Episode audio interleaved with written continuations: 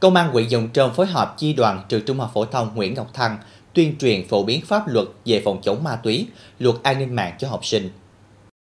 Các em được báo cáo viên phổ biến nội dung cơ bản của luật an ninh mạng, những lợi ích, mối nguy hại tiềm ẩn khi sử dụng mạng xã hội, một số phương thức thủ đoạn lừa đảo trên mạng xã hội hiện nay, đồng thời hướng dẫn những kỹ năng sử dụng mạng xã hội an toàn như bảo mật thông tin cá nhân, nhận biết các dạng lừa đảo qua mạng, cẩn trọng trong việc chia sẻ những thông tin không chính thống và cách xử lý văn minh trên mạng xã hội.